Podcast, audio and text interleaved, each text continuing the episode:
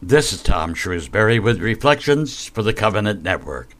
We're all moving at such a fast pace today with so many activities, business and social, and the many demands constantly made for our attention. How often do we teach our children about our faith? How often do they see us pray? And how do we set an example? It's funny how some small incidents stay with you. I remember many years ago, too many years ago, my mother and I were coming home to the Midwest from California, and I remember to this day where we were and what the scenery was like. And those were the days when we traveled more by car. We were driving through Texas, and I could still see the desert and scrubby hills in the distance when my mother reached in her purse, took something out, and said, Time for my rosary a very quiet example, but that image is still with me as though it happened yesterday. Two, we also lead by examples. And that brings me to our story for today about a boy named Raymond. Raymond was born in early January, way back in 1894, in a small village near Lodz in Poland. He was the third of four surviving sons of Julius and Maria, who were devout in their faith and also led by example of how the boys should live, and that sacrifice was an important part in loving and serving God. Raymond and the other boys were like everyday normal boys. Raymond was perhaps a little more humble than most boys, but was also the most mischievous in a funny kind of way, causing his mother to often ask, What is going to become of you? Well, in spite of his pranks, he also tended to be very religious. He even had set up his own small altar in his room where he would frequently be found kneeling and saying his prayers in front of a statue of the Virgin Mary. Well, one day Raymond came out of his room with his eyes red from tears, and his mother questioned him as to the reason, but he avoided answering. Firmly, Maria told him not to be disobedient, and then, following a pause, he told her that since she had often worried what would become of him, he had gone to his little altar in his room and asked the Virgin the same question. And later in church, he again asked her the same question now very serious in his conversation without the slightest hint of humor, he said that he had gone to the church and had repeated the question, and then the Virgin Mary appeared to him holding two crowns, one white and one red. He said, The white crown symbolized that I would always remain pure, and the red crown would be that of a martyr. And holding the white crown in one hand and the red crown in the other, she asked me which crown I would choose. He said, Then I answered, I told her I choose both. He said she just smiled at me and then disappeared. He was just ten years old. Retelling the story, his mother said that he was no longer the same light hearted child, but serious with a fervent desire to serve God and the Madonna. He was an outstanding student in school, and as the years passed, and then still in school, a minor seminary opened not too far away, and both Raymond and his older brother Francis expressed a desire to enter the seminary in the Order of St. Francis much to the delight of their parents. And his brother also entered later. Well, they entered the seminary and worked hard over the next several years. Raymond excelled, brilliant in mathematics and science, earning the respect of his teachers to expand his training in philosophy and theology. And as he did, he also grew in spirituality, but never far from his mind was that vision of the Virgin when he was just 10 years old. Well, later, Raymond and his brother went to the provincial and expressed their desire to officially enter the novitiate, and the next day, Raymond's new name would be forever remembered as he became Friar Maximilian Kolbe. The years in the seminary were passing brilliantly, except for the health of Friar Maximilian, whose lifelong battle with tuberculosis was just getting under way. His brilliance did not go unnoticed, and his superiors wanted to send him to Rome for further study. But young Maximilian was concerned that his health would be a deterrent to their wishes, but they remained firm in their belief that he should go. Well, in Rome, he received a doctorate in philosophy from the Gregorian University and was ordained a priest in 1918 and received a second doctorate in theology from the International Seraphic College of the Franciscans. Even with all of his accomplishments, it's been written that he developed fully the determination to do the will of God in all his actions and to bring all souls to Christ through the Immaculata, the Immaculate Heart of Mary. He made a religious pledge to a young nun about whom he had heard, who died at an early age and whom he considered deserving of sainthood, that he would devoutly and faithfully pray that she would be raised to the glory of the angels on the condition that she would take charge of his future efforts. And uh, Incidentally, yes, the little nun would later be known as Saint Therese of Lisieux, the little flower, and the bargain was to be kept.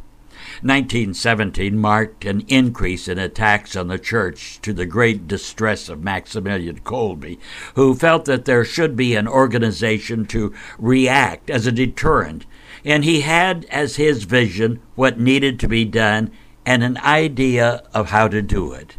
His task would be the organization and founding of what was to be known as initially the Militia of Mary Immaculate. Part of the motivation was the story of Alphonse Ratisbonne, an anti Catholic Jewish man who was converted by the miraculous medal as given to St. Catherine Labouré by Our Lady in an appearance back in 19 or 1831. But that's a story for another day. However, it was Maximilian's belief that if this medal could soften the heart of a non Christian, she could perform the same miracle for other non believers. So it was in 1917 that Maximilian Kolbe first started discussing the concept of such an organization with other friends in the seminary, who also became interested in his idea, suggesting that each one discuss this with his own spiritual adviser to make certain that this was a practical opportunity. They held their first meeting on October 17, 1917, just three days after the miracle of the sun at Fatima.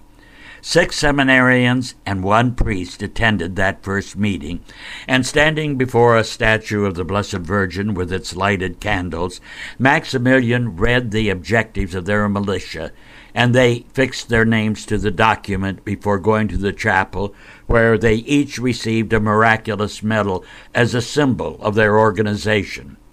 As the first members of the militia, their goal was, as stated, and I quote, to conquer for Christ all souls in the entire world to the end of time through the Immaculate Mother. Maximilian did not intend the organization just for the Polish or Italians, but for the entire world. Well, the first steps were simple.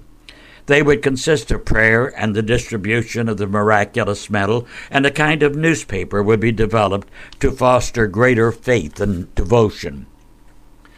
By the end of the year, the small group had grown to 25 members.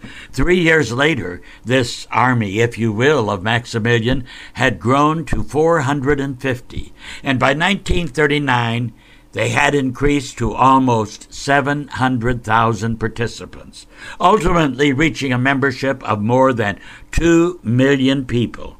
But I'm getting ahead of my story. It should be emphasized that Maximilian, always faithful to the vows of obedience, never did anything without permission from his superiors. He was sidelined frequently with his poor health, and he wanted to publicize his organization with a periodical. It would be called The Knight, K N I G H T, of the Immaculata, a special publication, but there was a problem of funding. There was no money available. So he decided to beg. But that was not the only difficulty. What about printing, writing, paper, materials, costs of all kinds, and where would the work be done? But he pursued with his dream. Writing, editing, publishing cost money. And when the bills came for the first edition, there was no money available to pay the printers and the suppliers. A parish priest in Krakow sent a contribution but hardly made a dent. So Maximilian went to the Madonna herself to pray for her intercession on his knees before the altar. He felt he had failed her, but his prayers were deep and they were heard. Looking up, he saw an envelope, and written there was a message. It read, For thee, O Immaculate Mother. He opened the envelope and found a contribution exactly in the amount he was short. Well, the superiors at the monastery were amazed and, of course, gave him permission to pay off the debt for the first issue. It appeared that perhaps he would do better to print the review in a different location and received permission from his superiors to find another spot to operate his own printing press and handle the complete operation and supervision himself. But again, what about the money? Even doing his own work with his own volunteers, there would be considerable expense. So again, he prayed to Mary Immaculate. Shortly thereafter, there was a visitor from the United States, someone from a well to do area who was present when many of the friars in Maximilian's new location expressed doubt as to the success of the project, particularly with such a substantial lack of funds. Well, the man providentially listened intently and praised the concept and work and felt that the Immaculata herself was pleased. Well, words are easy, action is rare, but to accentuate his position, the man handed Maximilian a check in the amount of a hundred thousand dollars, and the paper was up and running. The demand soon exceeded the primitive presses, but now there was a need for a new type of press, a new type of linotype press, but there was no one trained in the operation of this new machine. But Mary Immaculate proved again that she had a very watchful motherly eye on Maximilian. A young man showed up at the monastery asking to be admitted to the community as a brother. Oh, yes, he did have a talent. He was a specialist in the operation of a linotype press. The popularity of the publication was growing and even attracting more people to the religious life. Maximilian had another physical relapse with his tuberculosis and was sidelined for an extended period, and the need was obvious for a larger, more intense location. So Maximilian looked around and found a suitable site owned by a prince that would be a perfect location on which to build. Since it was for Mary, Maximilian moved a statue of the Immaculata to the property before approaching the owner and after negotiation settled on a reasonable purchase price. But when Maximilian took the information to his superior, the superior was not agreeable to the terms.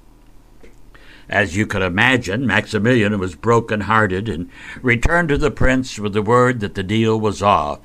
And there was Mary's statue where Maximilian had placed it. However, she again came to the aid of her son, Maximilian.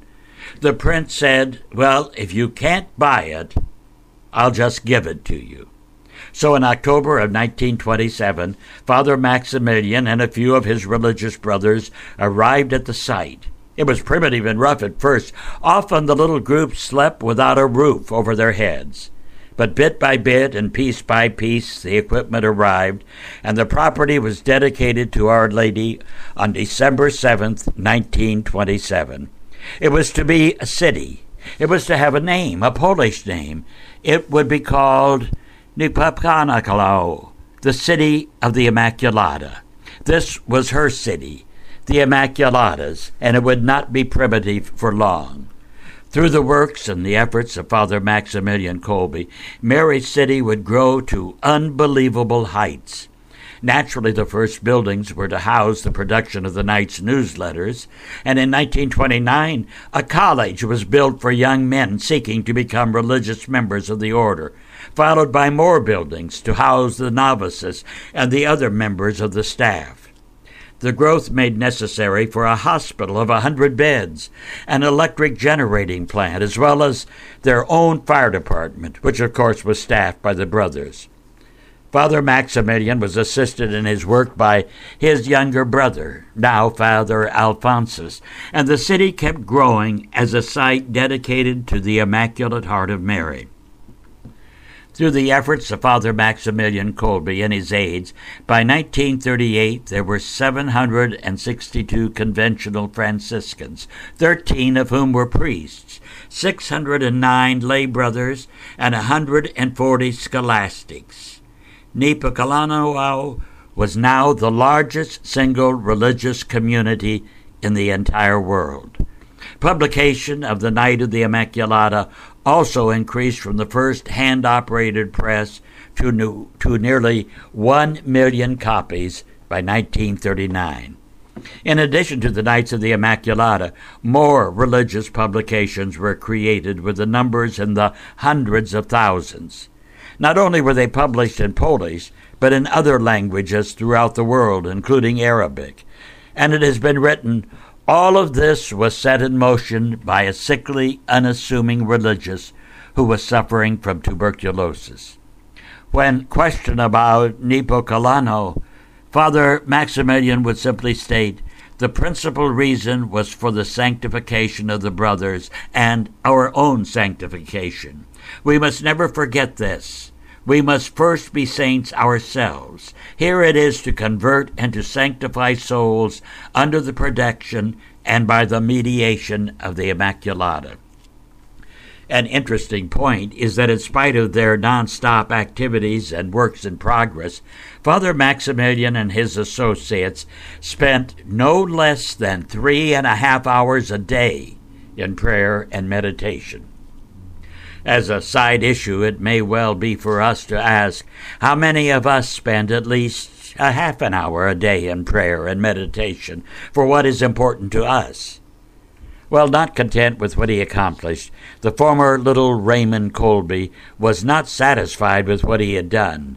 He was looking for more needs to be met for Christ and his mother. His works in Poland were well under way. He wished not to just give glory to the Immaculata in his own country, but throughout the whole world. The next question would be what country comes next? Well, perhaps not so scientific as to the choice, but undoubtedly with the help of the Immaculata, just three years after the founding of the city in Poland, Father Maximilian was riding a train and met several Japanese students.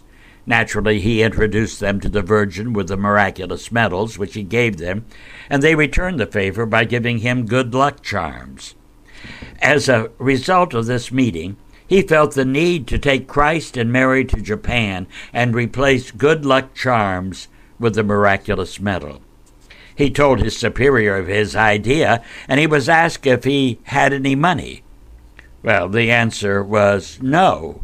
And then the superior questioned him by saying, Do you speak Japanese? And the answer, well, of course, it was no again. And the next question was, Do you know anyone in Japan? Same answer, no. But Father Maximilian added, But through the grace of God, I will. Perhaps it was divine intervention that prompted the superior to finally agree and on February 26, 1930, Father Maximilian and four religious brothers left for Japan, stopping off in Rome where Pope Pius XI gave them their, his apostolic blessing.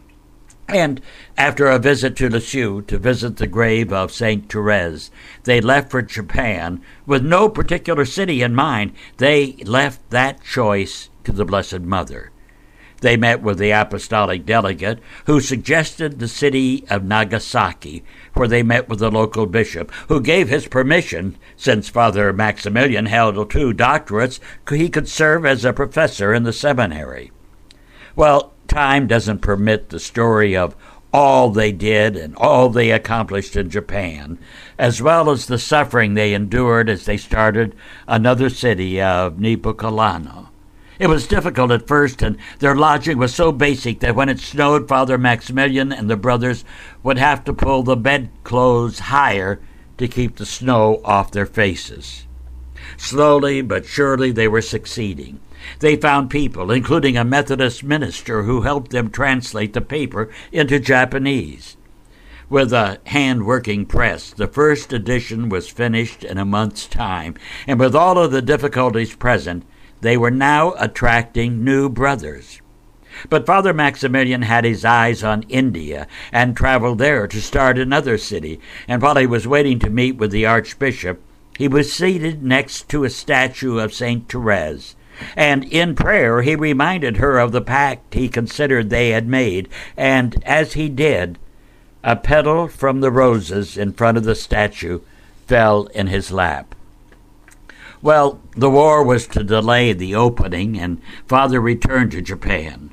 Shortly he was recalled to meet with his superiors in Poland, and close to 70,000 papers were now being distributed with other new publications for young men seeking to become brothers with Christ. His return to Poland was providential because his health was deteriorating and he was suffering multiple hemorrhages. He was never to return to Japan, but was again managing the city of Niepokalano, where, in addition to all they were accomplishing, the circulation of the paper was now up to about one million a week.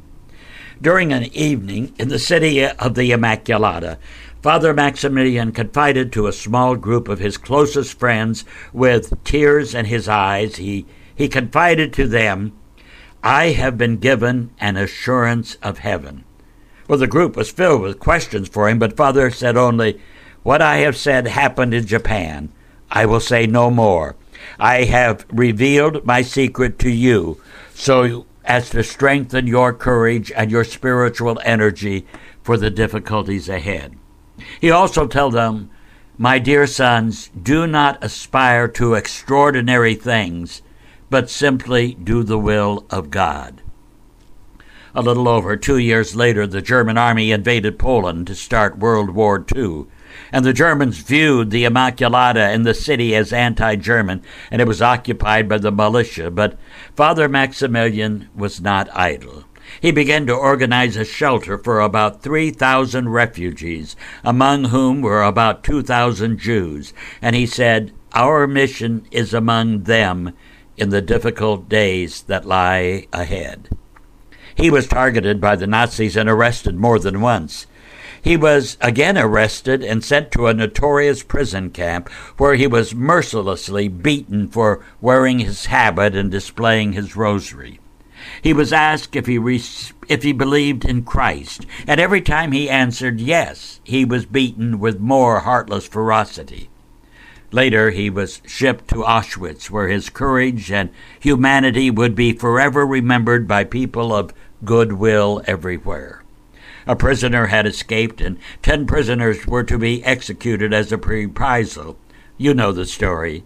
A man with a family wept when he was one of those selected, wept for his family, and Maximilian Kolbe came forward and asked permission to change places with the family man. Thunderstruck, the commandant agreed, and Father Maximilian and several others were placed in a cell to starve to death. Those in the know tell of hearing almost continuously prayers, chants, and religious hymns coming from the death cell as one by one the prisoners left this earth. After more than a week, those surviving, including Father Maximilian Kolbe, were given a lethal injection and their bodies were burned. It was the 14th of August in 1941. Father Maximilian died and was just 47 years old. Appropriately, he died on the feast of Our Lady's Assumption. Though most of us know about this sacrifice of Father Maximilian, but that was just one part of what he gave to the world. You see, in addition to all that he accomplished in his lifetime, the legacy has continued. In 1945, the cities of Nagasaki and Hiroshima were destroyed by the atomic bomb. The buildings leveled untold thousands of deaths, but one area was left intact, complete with its statue of the Virgin Mary, the village of Niepokalano, which became an orphanage and a kind of hospital for survivors of man's inhumanity to man. Of all the places in the world where he could have gone, is it not probable that it was Our Lady who led him there to provide a sanctuary for what was to come? Father Kolbe was beatified by Pope Paul VI in 1971 and canonized a saint by Pope John Paul II in October of 1982. Somehow he felt drawn to the message of the miraculous medal, just as just as Maximilian Kolbe had so many years ago, with its inscription, O Mary conceived without sin, pray for us who have recourse to thee. In looking at the life of St. Maximilian Kolbe, one must go back to the vision he had at such an early age when she offered him a choice of two crowns the white crown of purity or the red crown of martyrdom, to which he said, I will take both. What would have been our answer, and how will God remember us? St. Maximilian Kolbe, pray for us. This is Tom Shrewsbury with Reflections for the Covenant Network.